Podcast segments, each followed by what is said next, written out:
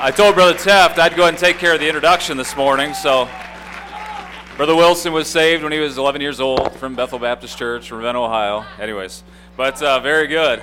We took care of the introduction. Go take your Bibles to Isaiah chapter number one this morning. What a phenomenal song. Whew, that was good. That was good. Took me back to the day I was saved. That was awesome. Appreciate that. Thank you for your hard work. And uh, man, that's a good trio. Miley, I miss hearing you sing up here. That's good stuff. I uh, I enjoy it. Very good.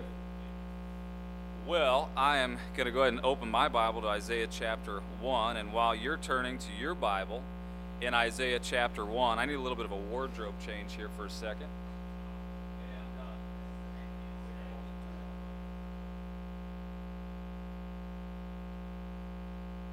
Now? All right. I've always wanted to preach in a pair of Vans and a Vans t shirt, so we're going to go and take some liberty this morning. I, I did already check it out with Brother Mason. He said it was okay. He said I wasn't allowed to wear my flat billed cap and, uh, and my long Vans shorts, but uh, he said I had to refrain from that. I almost came out like that, but I figured they'd escort me right back off the stage. So, anyways, we're going to do this. You all right? Brother Folke, do you know what Vans shoes are? No, I have no idea. I think we should invest in a pair of vans for Brother Folke. What do y'all think? And a flat billed hat that looks like this, all right, right on the side of his head. Hey, why don't you talk for a second while I put these? You'll see he's wearing the gray color. Um, oh, never mind. Charcoal, I'm sorry. Charcoal color. It's a lot harder than I thought. Mr. Mr. Rogers, won't you be my neighbor? Last night that. Oh. Hold on. Whoa. Every head bowed, every eye closed.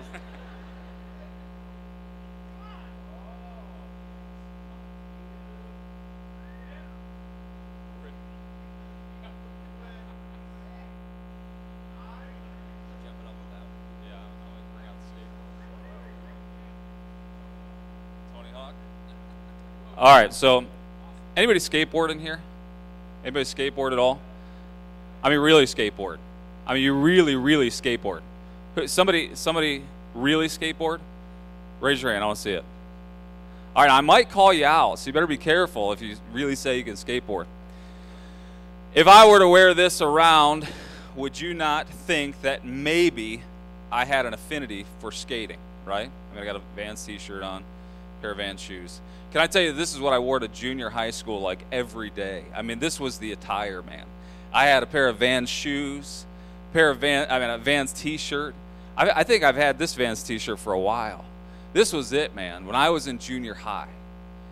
And I want to take you to a quick passage of scripture, and then I'll explain to you why I had to change some some of my clothing this morning. But in Isaiah chapter number one. I don't, I don't particularly enjoy the first chapter of Isaiah. I think my favorite's Isaiah 6, when uh, Isaiah, Isaiah sees the Lord high and lifted up. But this passage right here convicts me as much as any passage in Scripture. When I read this passage, it deals right with the heart of who I am. When you jump down to, and, and we'll actually skip half the passage here, but when you jump down, I need to pull up my notes here.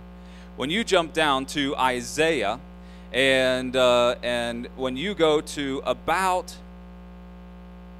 verse number 10, in the beginning of the, this passage, it says, verse number one, the vision of Isaiah the son of Amoz, which he saw concerning in Judah and Jerusalem in the days of Uzziah, Jotham, Ahaz, and Hezekiah, kings of Judah. You skip to verse number 10.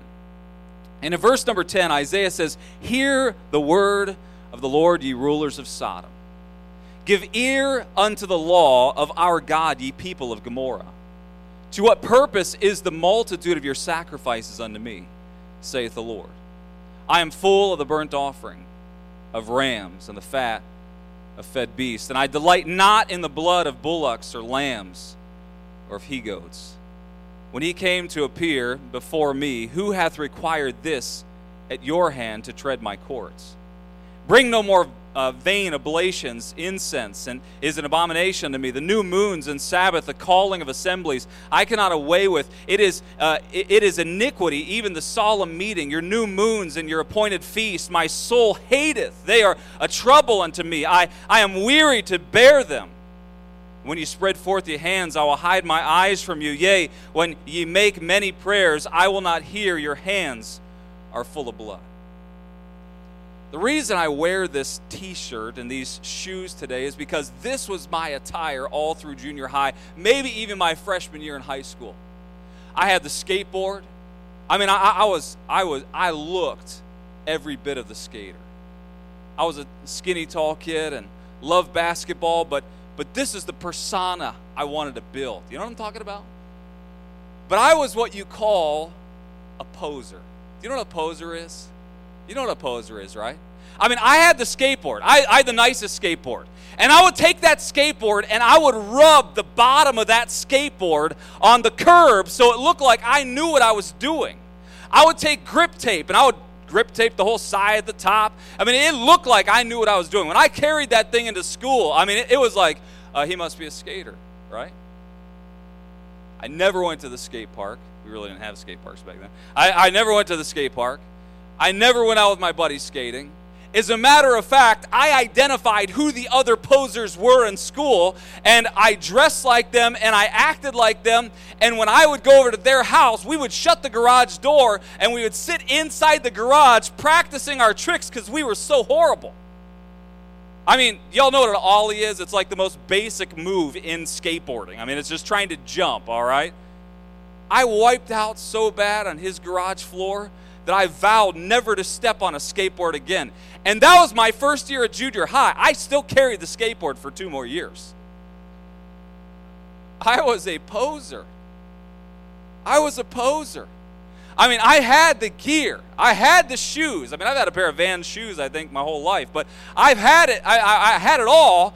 But underneath, there was really not a skateboarder. In this passage of Scripture, I think the reason it convicts me so much is because I know as I look through Leviticus and Chronicles, I see God's commands in regard to what these children of Israel are doing. I mean, they are doing what they are called to do. You look at the burning of the incense and all of the traditional things that they're asked to do by God, they're doing them. And then God turns around and He doesn't say, uh, you know, my children. He, there's no terms of affection or endearment. He calls them Sodom. He calls them Gomorrah. He says, uh, you know, all these things that you do in my name, He said this. You're about the worst people I could think of. I mean, when the worst comes to mind, Sodom and Gomorrah, that's you. I'm disgusted. I mean, the stench of the incense burning. Everything just irritates me. The time you take out for the new moons and the, all of these different things, these, these, these traditions that you hold to. He said, it makes me sick. I want to read you just a quick thing that I wrote this past week in regard to some people in our church, some people that are in my Sunday school class, and I've disguised the names, I've disguised the situations, but I think you'll get the point, and that is this Barb's life is a mess. Her drinking problem is out of control. Her husband, Ken, refuses to cover for her anymore. Everyone around her sees Barb's problem, but, they're, but they all pretend like everything is just fine. Every Sunday, Barb and her family dress in their Sunday best and go to church as the perfect family. Everyone at church looks at Barb and her family as the model family. They look so, so perfect. Sitting in the row right behind Barb at church each Sunday morning is a guy by the name of Joe.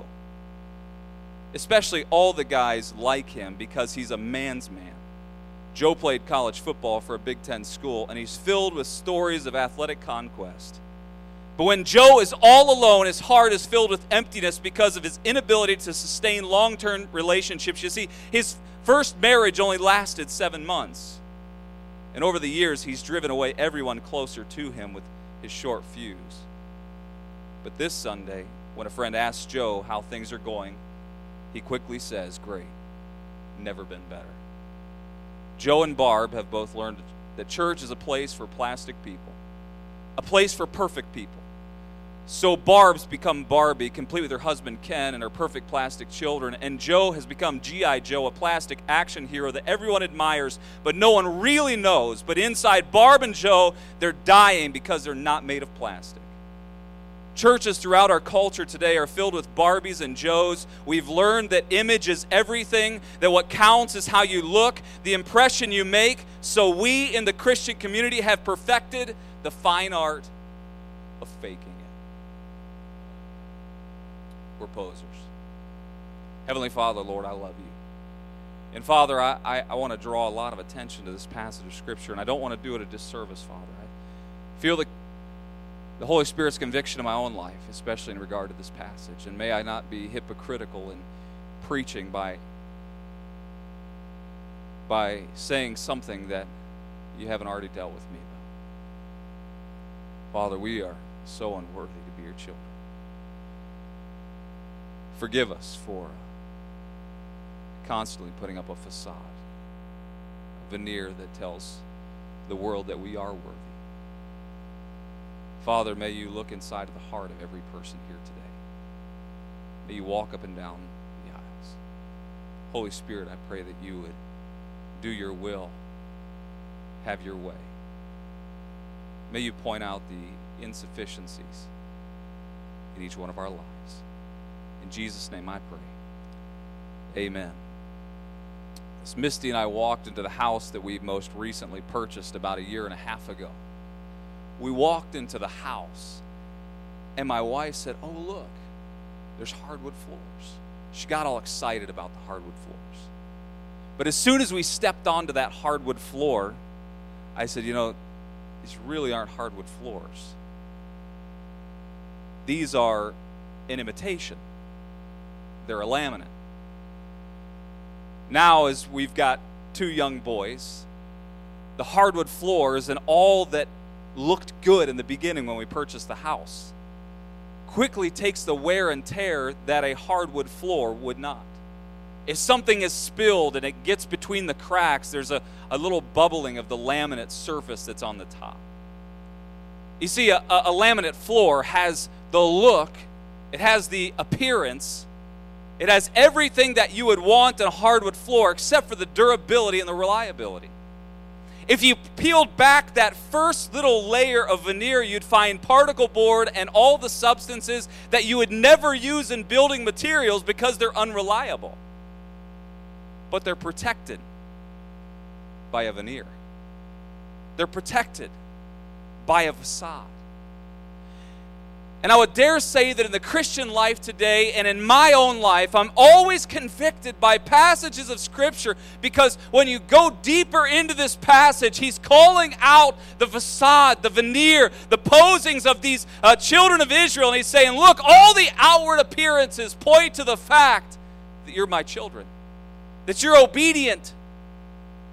But man, when we step down deep, there's something severely lacking when we peel off that veneer, when we look underneath of the Vans t shirt, when we get down into the substance of what we look for in a Christian, there's nothing there.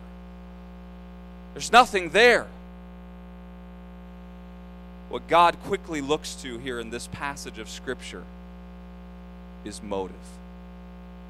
When you skip down past the verses that I read, in verse number 15, it says, I will not hear your hands are full of blood. Then he says in 16, wash you, make you clean, put away the evil of your doings. He wasn't talking about the outward things that they were doing, he's talking about the motive that is associated with what they're doing.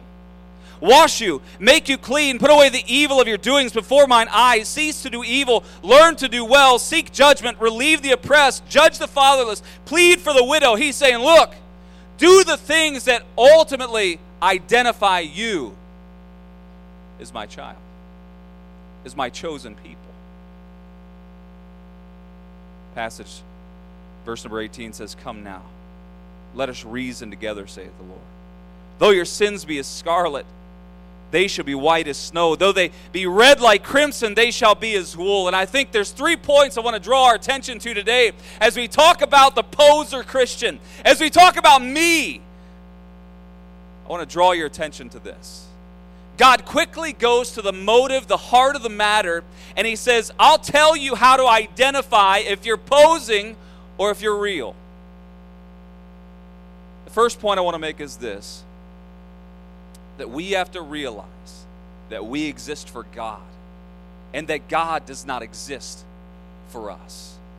In 2 Timothy chapter number 3 and verse number 5, it says, having a form of godliness but den- denying the power thereof, from such turn away. He says, Look, I want you to look around you. And he said, I want you to turn away from those people who on the outside look like they know what they're doing, but on the inside, their motives show each and every time that they serve me. I was in Atlanta and had the opportunity to put together the first big Tony Hawk Boom Boom Huck Jam. If you have no idea what that is, that's okay. I'm going to tell you.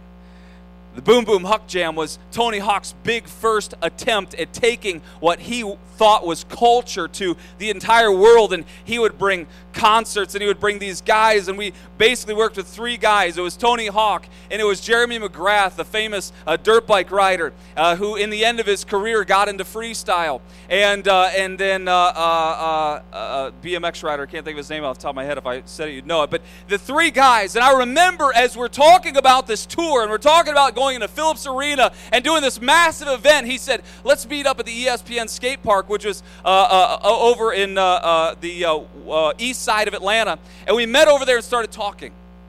Well, of course, I wore my Vans and my Vans t shirt. I mean, I had all the skate attire. And I also knew all the terminology. I mean, we, we talked the talk, we walked the walk. I mean, we talked about all the great things that he did. And, and uh, you know, I watched skate TV when I was a, a, a teenage boy, and, and I could talk it and I could walk it. But we went up on top of a a 20 foot vertical drop into a half pipe. And we're standing up there. And if, if, if you've never skated before, I, I don't even think you'd understand this, but I mean, it's got like broken bones all written all over it. I mean, we're standing there and he's got his skateboard. I mean, I got my shoes on, I got my shirt on. I mean, I look the part. But all of a sudden, there's a testing time. And there's a testing time when he says, Hey, why don't you try it? And he flips me a skateboard. I'm telling you, it's got broken bones written all over it. And I'm crazy, but I'm not that crazy. All of a sudden, I had to identify myself for who I truly was a poser. There's no way I'm going down that thing. You know, I'm looking at it and I'm like, no way, you do it. You're the champ. You know, like you do this thing. You know, I'll watch. I'll cheer you on, man. I'm, a, I'm going to put on my cheerleading outfit here in a second. I'm a, I'm a cheerleader, all right? I'm not a skater. And uh, he hops on it, goes down. You know, he's skating around the thing, comes back up, hands me the board. Your turn. No way. I'm not doing that. The, uh, the uh, guy that was with us, I wish I could remember the guy that uh, rode uh, BMX. And uh, he, uh, I think it was Dave Mirra. Dave Mirra. And he, he, he, he like, he, he's like, I'll try it. I'm like, have you ever done it before? No, I've never done it before. I'll try it. I was like, all right. So he hops on the skateboard. He leans out over that 20 foot drop, goes down and he, he stands up. And i'm like what in the world? So now i'm a poser and i'm being called out by a guy that's never done it before. Skates comes all the way back up does it perfectly. I was like oh, I, I got to start in a lower. I'm not really that good you know. I, I got to start a little lower. You know so we go down. Then we go to the, the eight footer. I mean the eight footer is just you know like that tall. And you get up on top of that and you're sitting there going i'm not doing that either. There's no way you know? And i said ah you know I, haven't skated in a long time. I'm sitting there thinking, man, not since I busted my elbow in my buddy's garage just trying to do an ollie, you know? And, uh, and, and he goes, well, what will you try? And I was like, I don't know. So he goes to the bathroom, right? And they're messing around. I hop on a skateboard, and there's like these little like humps, you know, like in the uh, in the in the ESPN skate park thing. And I'm like, I hop on the board, you know. I, I couldn't even remember which foot went. I'm like, I don't know if I'm a goofy foot skater or, you know, anyways. So I'm like skating, and I'm like, you know, like just going over the, and I was like, okay, I got to get off this thing, you know, like this is horrible. There's always a testing. There's always a testing.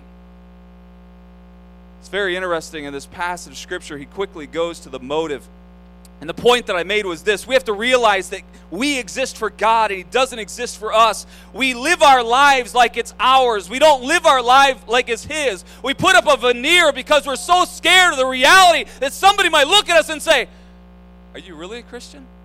I mean, what are you really doing this for? I mean, you, you really serving people or are you serving yourself? We exist for God. I was playing golf with a guy, and I've told this story a lot of times, but there was a guy by the name of Jason Alexander, and, and uh, he uh, was on a, a, sitcom, Seinfeld, a little short, fat, bald guy, hilarious. And we played golf all the time in Atlanta. He lived in a high rise. And we're, we're playing golf one day, and you've probably heard me st- tell the story 10 times, but we're playing golf one day. And uh, he's sitting in the cart, he tees off, he's waiting on me, and I'm talking to my wife on the phone. I'm just sitting there talking on the phone, asking how Skylar's doing. I'm just talking to her, just having a good time. He's like, Come on, let's go. I'm like, Hold on a second. I walk over to the tree, tell my wife I love her, telling her how much I look forward to coming home to her. That all, you know, just I love my wife. I love spending time with my wife, and and that was evident on my phone call. And I I sat down, uh, teed off, sat down on the cart, and he said, Hold on a second. I mean, he's got tears running down his face. I said, What's the problem? He said, and this is completely honest. He said, I got a $3 million check sent at home. He said, $3 million. He said it was from the voiceover of the Hunchback of Notre Dame. And he said, uh, he said, all I did was sit in front of a microphone and read a script, and they paid me $3 million for it. He said, I've got it sitting on my counter. He said, Have you ever held a $3 million check? I said, No, I'd like to. You know, I, will come over and hold it for you, and I'll be your personal check holder. And uh, he was like, You ever seen one? I said, No. He said, I'll be honest with you, tears running down his face. He said, I would give everything I have. I would trade you that check. He said, just to have what you have. He said, I'm not married. I don't have a kid. He said, I would give you everything. He said, we could walk. He said, if we could literally do that, he said, I'll trade you everything. He said, so that I could have what you have. I've been praying for an opportunity to witness to him, and boy, it was like the Holy Spirit just pricked me. He said, Eddie, everything you have is not because of you. For the next 20 minutes, I explained to him the fact that everything he saw was because of the goodness of God. It wasn't because of Eddie Wilson, it was because that God is good. And because God is good, I have a good life. He never accepted Jesus Christ that day, but guess what? He got a good witness because God was able to show himself through my life. Can I tell you that everything that you have is because of God? And everything that you exist, uh, and, and everything that you exist in is because of God. And everything that you have in success is because of God. And everything that you have in your pocket is because of God. And everything you have in your body is because of God. And can I tell you that you only exist because of God? Because of God. We've got a problem in Christianity today, and the evangelical churches you go to, they preach that God is for you and everything's about you. And if you give this, then God will do this for you. But guess what? We don't exist. God doesn't exist for us, we exist for God. I was reading a theology book a, a couple of weeks ago, and, and he narrowed it down. He said that there's dog and cat theology. I liked it a lot. You ever heard of this dog and cat theology? He said a cat he said a cat has a owner and the owner comes home and the owner feeds him and pets him and, and, uh, and cleans him and, and does things for him and he says i must be god he said but a dog, dog he said you come home he said the master cleans him feeds him pets him does all this stuff and he said you must be god just because God does all of this great things, all these great things for you, doesn't mean that you're God. It means that He's God. I think one of my favorite passages of Scripture is Psalms 23. Go to Psalms 23 real quick. Psalms 23. I mean, you probably got this on a mug or a cup or something, you know, but Psalms 23 and the part of Psalms 23 that we miss is this Psalms 23, the famous Psalms 23. The Lord is my shepherd, I shall not want. It still sounds like He's for us. He maketh me to lie down in green pastures. Ooh, that's pretty good. I mean, God's serving me here. He leadeth me beside the still waters. Sounds like it's all for me. He restoreth my soul. He leadeth me in the paths of righteousness. Wow, it sounds like God exists for me. Until you get to the next little phrase. And that next little phrase takes all of that passage and shows you the direction of that passage. And it says, For his name's sake. He says, I lead you, I guide you, I clothe you, I help you. I am God, and it's all for my name's sake. You think it's for you, and it's for him. God exists for God, and we exist for God. First point I want to make is that we have to realize that God exists for God and He does not exist for us. Go back to Isaiah. Another phenomenal passage of Scripture. Isaiah chapter number 43.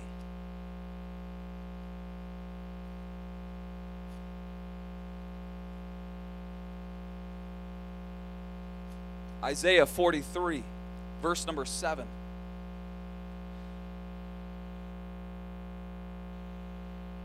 He's just getting through the fact that he's identifying that Israel is stubborn. They're not turning from their ways. And in 43 7, he says, Even everyone that is called by my name, for I have created him, for my glory. I have formed him. Yea, I have made him. Bring forth the blind people that have eyes and the, and the deaf that have ears. Let all nations be gathered together and let the people be assembled. Who among them can declare this and show us former things? Let them bring forth their witnesses that they may be justified, or let them hear and say, It is truth. Ye are my witness. Ye are my witnesses, saith the Lord, and my servant, whom I have chosen that ye may know and believe me and understand that I am He.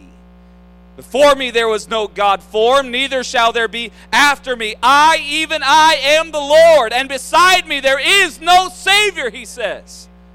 He says, I exist for me, and you exist for me. And the reason that you exist is not just uh, not just for you, but you exist to become witnesses for me, to show forth my glory and my power and honor me and tell the whole world, not just by word, but in deed, and not just as a veneer, but deep down inside that I exist for Almighty God. First, first point I want to make is that we have to realize that we exist for God and He doesn't exist for us. And number two is this go to Ephesians chapter 4. Ephesians chapter number 4.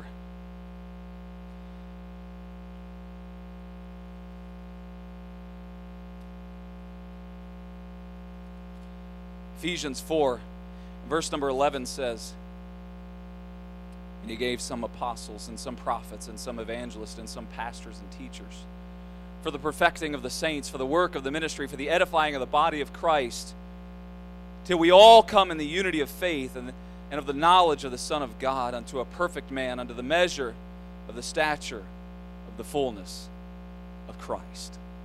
You know what I love about this, pe- this, this passage of Scripture? Is the fact that he says there's a measuring stick. He said, Jesus Christ, he said, came in bodily form so that you can measure yourself. He tells us not to think of ourselves more highly than we ought to think. We're told not to measure ourselves one against another. He said, But I did give you Christ, and Christ existed so that you could look at him as a measuring stick. And the point number two that I want to make is this that our true joy is found in Jesus Christ. Number one, we exist for God. God doesn't exist for us. And number two, our true joy is found in Jesus Christ. But you have to go back to my first point, and that is this that He doesn't exist for us, we exist for Him. So, how do we find joy in Him when He doesn't exist for us? You know what I'm talking about? I mean, it's like that first stage of puppy love when you're dating. And, and it's all about you or it's all about her and, and, uh, and you want to make sure that they, they're focused on you and, and, and you think that that person now exists for you but let me ask you this Have you ever had somebody give you a present for Christmas and you didn't get them one? You ever had that? How horrible is that? When somebody takes the time and the effort. I, rem- I remember this girl I was dating one time. I didn't even know we were dating. You know, like I, I you know, it's just one of those things. And uh, and uh, it wasn't my wife. I knew I was dating her, and uh, I didn't even know we were dating. You know, she obviously thought we were dating because, man, when it came to Christmas, I mean, she gave me like $400 worth of gifts. I was like, whoa, you know, like, what do you, what do you do? You know, like, Merry Christmas, have a nice New Year. You know, like, I, I don't, I, you know, thanks for the gifts. But all of a sudden you feel horrible. You know, I, I, I remember, you know, when I was first married and my parents would still give those elaborate, nice gifts, and you didn't have the money to reciprocate. You know, I, I, I've watched the joy this, this year, our, our kids, uh, the first year that they've actually both worked, earned money. Uh, our oldest one has done this before, but both of them this year, they both worked, earned money, and then bought others gifts. They bought my wife gifts, they bought me gifts. And uh, as small and as insignificant as they are, you watched them open that gift. On, I mean, when we opened that gift on Christmas morning, they sat there with just like, Do you like it? You know, like, I mean, I remember the thought process of them picking out. I mean, Skylar picked out a mug for mom, this big mug. He's like, She loves coffee. So let's get her a big mug. And had this definition of mom on it. You know, we're like on Amazon, you know, the only way to shop.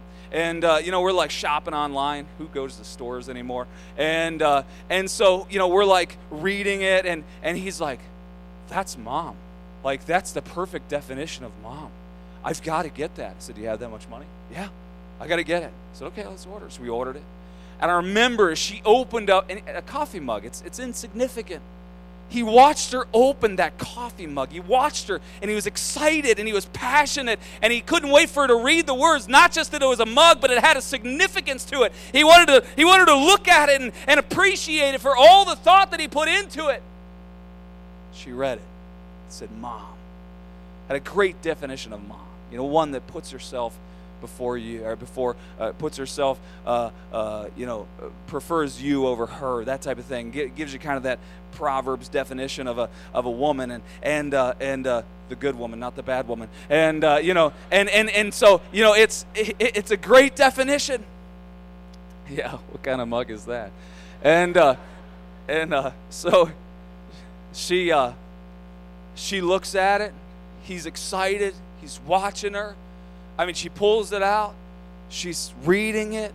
He's more excited about the gift than she is. I mean, like, he's pumped up. I mean, he's like, Did you read it? Yeah, I read it. It's awesome. Love you. Thank you. Hugs him. Yeah, but did you really read it? I mean, like, did, did you understand it? I mean, did you get it? You know, did, you, do you understand how I feel about you because I bought this for you? God puts up this measuring stick. And we say, you know what? That's so we can look and determine how much He's going to do for me. I mean, Christianity is all about me. I mean, give me joy, give me happiness, give me the things that I need, give me the things that I want, give me the position that I need. God, do all this for me because I'm your child. We forget that He exists not for us, we for Him. And as we give to Him, as we constantly focus on Him, our joy is found in the gifts as we measure ourselves and we die daily in Romans chapter 12 as we look at, at ourselves and we say, How much more can I be like the image of Christ? And, and we work towards it and we give it to Him as a sacrifice. He's pumped up about it.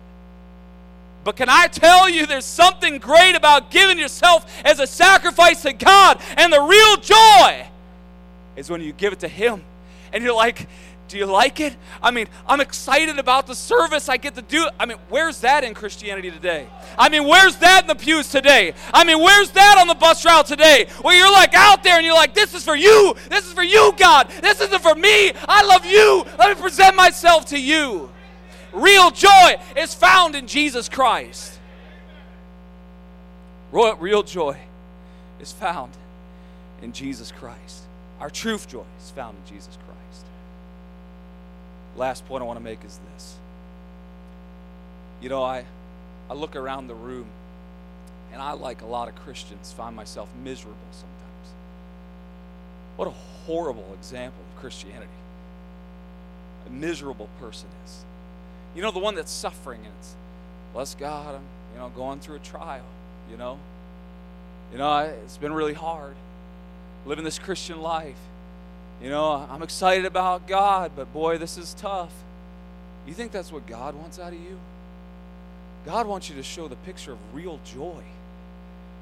Where you don't care about the infirmity, you don't care about the struggle, you don't care about the suffering. You look at it like Paul and you say, you know what, I glory in the suffering because in that suffering I'm able to give back to God, and that's where my real joy is found because I'm giving Him that gift and I'm excited for Him to open and I'm excited for Him to accept it. The third point I want to make is this find and celebrate your uniqueness in Christ and live it. You know, I'm not talking about holding hands and celebrating good times. I'm talking about celebrating who you are in Jesus Christ. You know, I, I, read that quick little excerpt that I wrote about the plastic people, Barbie and Joe, or Barbie and Ken and Joe. Because we think that posers are where it's at. You think about how hard you work to keep up an image I think about how hard I worked as a teenager keeping up the image of a skater when there was no skater inside of this guy. But I worked hard at keeping up the image. I had a friend one day, we're sitting in his garage. He had a Nintendo set up in his garage. Had our skater stuff on, skateboards laying on the garage floor. We're playing the original skateboard game for Nintendo. And he looked at me and he said, You suppose, do you suppose if we spent as much time working hard at our image, playing this video game, actually trying to ride the skateboard, we would actually be decent? It's like, nah, let's keep playing, you know? It's never dawned on us. You put in so much time to constantly build up the facade to constantly keep the image. I mean, God forbid somebody actually know who we are. That's a sinner saved by grace. I mean, God forbid that we actually let our true colors show and we actually have to point to Jesus Christ as if He's doing it through our life. I mean, God forbid that. I mean, God forbid somebody actually find out that we're worthless and we're nothing without Him. You, like I, work so hard at that image. We're Isaiah being lived out in 2013. Not, not Isaiah, but the passage in Isaiah, living it out. We're going through the routines, we're giving our time, we're witnessing to people. Is it possible? Is it possible that you work so hard and that you put in all your time and that you do all the right things God still looks at you and says, Sodom and Gomorrah? Wow. I will tell you this. 1 Timothy 4:14, he talks about not neglecting that gift inside of us. And then he goes on and he says, meditate on that gift. You know, I'm all, I'm all for working on your strengths, but I'm going to tell you this. And I'm all for you correcting your weaknesses. I'm going to tell you, all of us are made of clay. Every one of us have issues. Every one of us are not worthy. I mean, if you really knew who I was, they would have a security guard standing outside. If I told everything that I've ever done, or you told everything that you've ever done, they would have security guards, and uh, and the and there would be like, Brother Frolke in here. That's it. I mean, they'd be like, stop it. No one else comes in. You know, that's it. We know what you've done. You're out. Actually, Mrs. Frolke, not Brother Frolke, but. Uh, no, no one comes in. We're a bunch of plastic people Live in a fake Christianity. And I'm all for fake it till you make it, and that's good preaching and all, but guess what? That's not the Christianity I want. Can I tell you the times that I've taught my son the best lessons in life? And that is when I've failed and I've admitted to my failure and I've shown him that somebody can overcome failure. It's not me saying, hey, guess what? Look at this guy. Look how good this guy is. Isn't God good that he got me? No, it's me saying to my son, man, I'm, I'm a failure. I'm worthless. And I'm sorry that I let you down. I'm sorry that I let mom down. I'm sorry that I let God down. But guess what?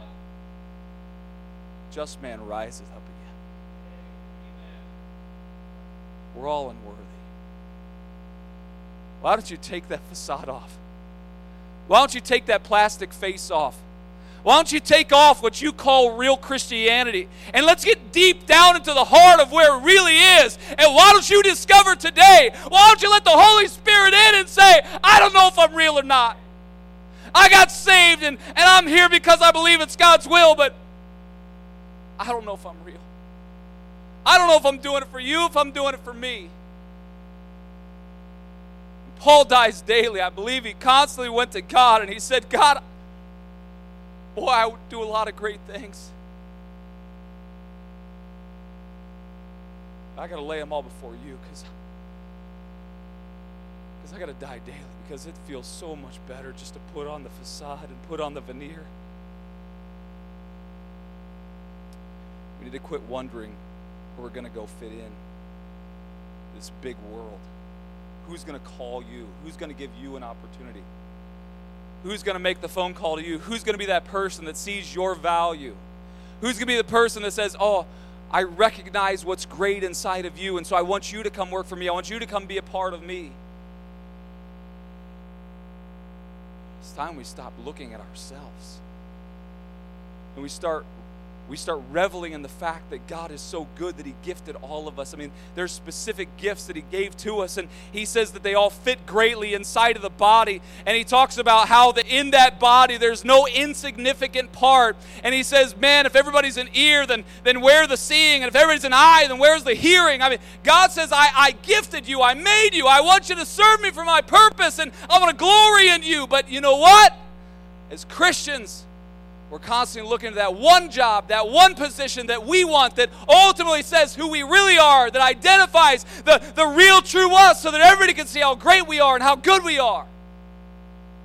God just wants a bunch of people that says, I exist for you, God. I'm only going to measure myself against you because my true joy is found in you. And whatever you give me, whatever gift, whatever skill, whatever ability, whatever affinity, God, I'm going to give it back to you. And I'll let you place me. I'm going to let you put me in your will. I'm going to let you get the glory. I'm going to stop hogging all of it. God exists for God, and you exist for God. And true joy is found in God and then God gifted you so that you can turn back around and glorify Him with your actions and your service and your abilities to edify the body, to, to build up that local church. We're all worried about being a poser. We're all worried about the facade. That day I stood there with Tony Hawk and I enjoyed that day. I still have the autographs, still have the pictures, still, I mean, it was a great day. The first big Tony Hawk Boom Boom Huck Jam we put on at Phillips Arena. made 30 there. There's 20, probably 20,000 people there, and you're watching and you're thinking, man, this is great. But I tell you what, I watched it with a very different eye after I was found out for who I really was. I understood that the only reason those people came to that arena that day was because of him, his ability, his skill. Because there was a testing time for me where I had to look at that test and go, whew, this is going to reveal who I really am. And who I really am is going to end up in the hospital if I attempt what he just told me to attempt. And let me tell you, last thing in closing this. Can I tell you why Christians drop out of the ministry every single day? Can I tell you why, when you get the most phenomenal opportunity in history, you're most apt to, to make the worst decision of your life and run from it? Can I tell you why you will be scared to death and some of you will bail out when God presents that opportunity that you've been waiting for? I'll tell you why. Because it's a veneer, it's a facade. You pull that back,